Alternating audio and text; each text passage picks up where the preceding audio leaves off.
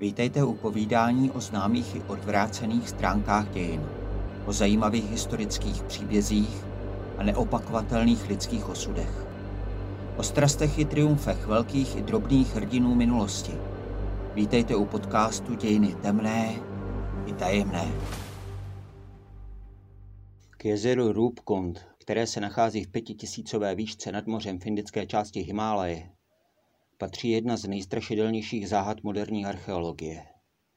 V jeho okolí leží až 800 lidských koster, jejichž původ je dodnes nejasný. Nejdříve se mělo za to, že jde o pozůstatky japonských vojáků, později byly kostry přisuzovány pradávným obchodníkům na hedvábné stezce nebo poutníkům.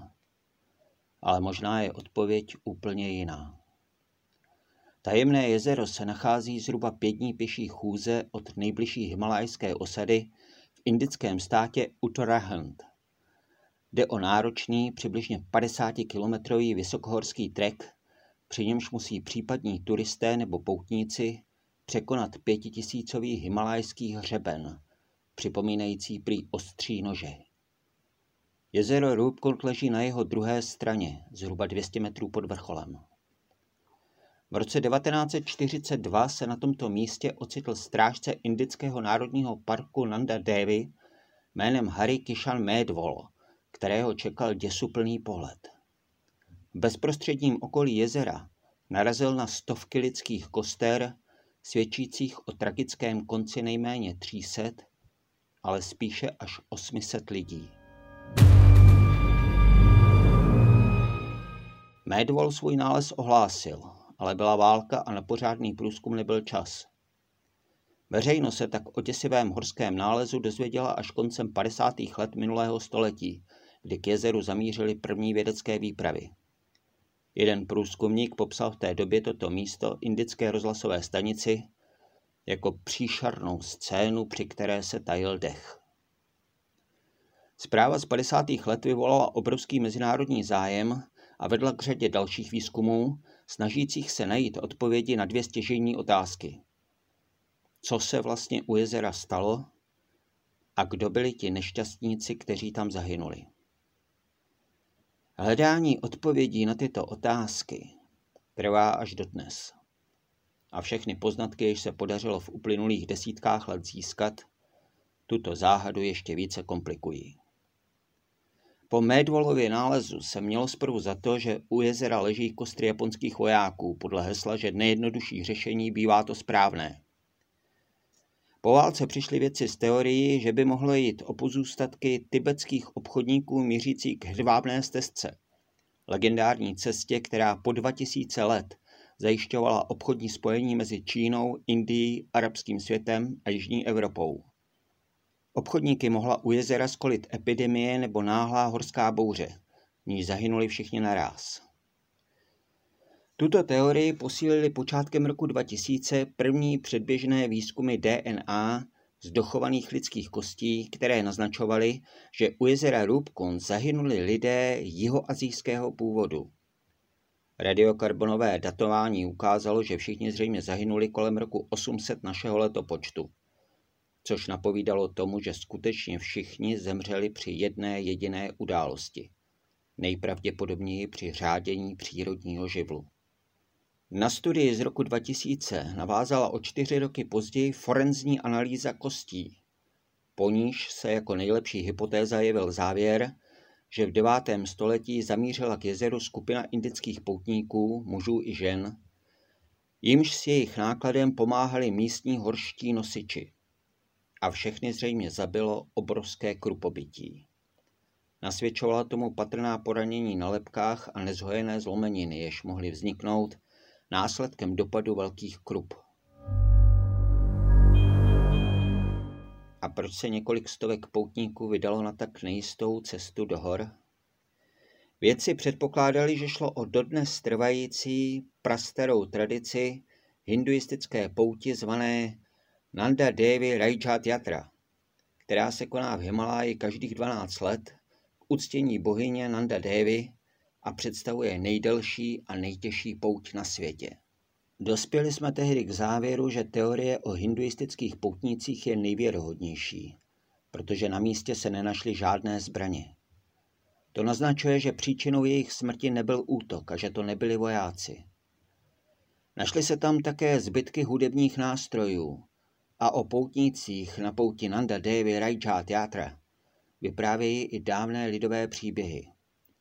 Analýza DNA z kosterních pozůstatků navíc odhalila, že jde o skupinu mužů a žen v širokém věkovém rozmezí, což opět posiluje hypotézu o poutnících. Sdělila v roce 2021 BBC Vína Mašrif Tripátiová, profesorka archeologie na Indické dekanské univerzitě v Puné, jež spolupracovala na výzkumu z roku 2004. Časopis National Geographic připomíná v této souvislosti místní lidovou píseň popisující královský průvod, jenž během této pouti zneuctil posvátnost dejšího kraje tím, že v něm tančily dívky. V reakci na to prý rozuřená bohyně Nanda Devi zničila tuto skupinu železnými koulemi svrženými z nebe. Píseň se jeví jako dávná vzpomínka na ono děsivé krupobytí, jež podle studie z roku 2000 opravdu mohlo velkou skupinu poutníků pozabíjet. V roce 2019 se ale věci k tajemným kostrám od jezera Růbkund opět vrátili. A ukázalo se, že ani tento příběh ve světle nových poznatků neobstojí, nebo přinejmenším nevysvětlí všechno. Trochu znepokojivé ovšem je, že nový výzkum přinesl více otázek než odpovědí. Úplně nová genomická analýza z 38 sad kosterních pozůstatků totiž ukázala, že k jezeru Růbkun skutečně dorazilo nejméně 23 lidí s jeho azijskými předky. Ale nemuseli tam všichni zemřít naraz. Podle nového výzkumu přišli o život někdy mezi 7. a 10. stoletím našeho letopočtu. Možná sice opravdu v důsledku smrtící katastrofy, ale není vyloučené, že ta nebyla pouze jedna. Takových událostí mohlo být i víc. A co je ještě podivnější, mezi kostlivci od Růbkundu je i skupina 14 dalších obětí, které zemřely na stejném místě, ale o tisíc let později než ty ostatní. A pravděpodobně opět najednou. Tato mnohem mladší skupina pocházela na rozdíl od starších koster nikoli z Jižní Asie, ale od středozemního moře, přesněji řečeno z oblasti, kde se dnes nachází Řecko a Kréta. A to pořád není všechno. Spolu s ní totiž ve stejné době zahynul u jezera ještě nejméně jeden člověk, který měl východoazijský původ. Nikdo z lidí, jejichž pozůstatky věci zkoumali, nebyl s nikým ve skupině příbuzný. Další izotopové studie potvrdily, že jihoazijské a středomořské skupiny jedly odlišnou stravu. Ale jak se k jezeru Růbkund, ležícímu 5000 metrů vysoko v Himálaji, dostali lidé ze Středomoří. Vědci to nevědí a nechtějí na to téma spekulovat. Snažili jsme se najít k rubkunským kostrám všechny možné linie jejich genetických předků, ale odpověď na otázku, proč k tomuto jezeru cestovali lidé ze Středomoří a co tam dělali, jsme najít nedokázali. Uvedl spoluautor studie Níra Čere archeogenetik Paleovědeckého ústavu Birbola Sanyho v indickém městě Lucknow. Podle dalšího spoluautora, vědce z oddělení evoluční biologie Aidina Harneyho, tým přítomnost lidí ze Středomoří tak vysoko v Himaláji vůbec nepředpokládal. Když jsme konečně získali analýzu DNA, bylo naprosto jasné, že někteří z těch lidí nemají jeho azijský původ – a rozhodně to nebylo něco, co bychom čekali, uvedl Harney. Přijela snad na tradiční hinduistickou pouť nějaká skupina lidí ze Středomoří, která zůstala u jezera z nějakého zvláštního důvodu tak dlouho, až tam našla svou smrt.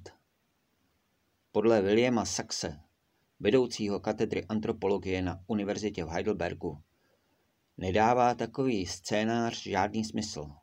Když se poutníci dostanou k jezeru Rubkund, mají před sebou pořád ještě notný kus další pouti, takže se tam většinou jenom krátce zastaví a chcete-li projeví trochu úcty.